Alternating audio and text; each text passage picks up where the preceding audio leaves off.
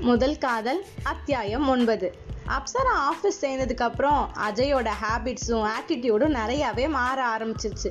முன்னாடி ஆஃபீஸ் போகிறத விட இப்போ ரொம்ப ஆரவாரத்தோடும் உற்சாகத்தோடும் போக ஆரம்பிச்சான்.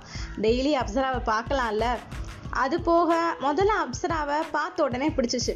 இப்போ அப்சராவோட கேரக்டர் அவளோட இன்டெலிஜென்ஸ் அவள் ஒரு ப்ராப்ளமை சால்வ் பண்ணுற விதம் அப்படின்னு அப்சராவோட எல்லா செயல்களும் அஜயை இழுக்க ஆரம்பிச்சிருச்சு.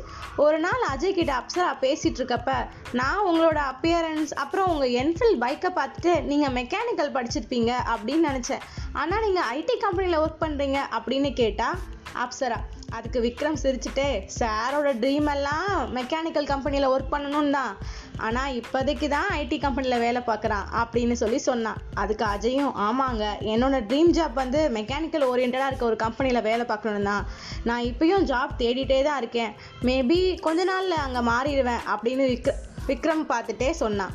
அதுக்கு விக்ரம் முறைச்சிட்டு ஓ அப்போ சாரு அங்கே வேலை கிடச்சோன்னே எங்களெல்லாம் மறந்துட்டு போயிடுவீங்க என்ன? அப்படின்னு சொல்லி கோச்சிக்கிட்டான். அதுக்கு அஜய் அவனை சமாதானப்படுத்த அங்கே ஒரு நட்பு சூழல் இன்னும் அதிகமான பாசத்தோட தோண ஆரம்பிச்சிச்சு.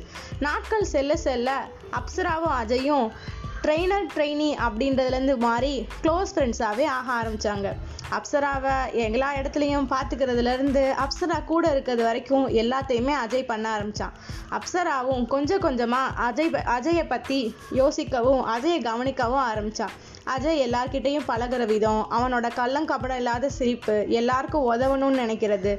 ப்ளஸ் அப்சரா கிட்ட இருக்க எல்லாத்தையுமே இன்னும் பெஸ்ட்டாக மாற்றி அவளோட பெர்ஃபார்மன்ஸை ஆஃபீஸில் இருக்க எல்லாருக்கும் தெரியும்படி பண்ணான். அப்சராவுக்கு இன்னும் கொஞ்சம் கொஞ்சமாக அஜயை பிடிக்க ஆரம்பிச்சிச்சு. அஜய்க்கு சொல்லவா வேணும்? ஆல்ரெடி அஜய் வந்து அப்சராவை லவ்வே பண்ண ஆரம்பிச்சிட்டான். நெக்ஸ்ட் என்ன நடக்க போகுதுன்றத அடுத்த அத்தியாயத்தில் பார்க்கலாம்.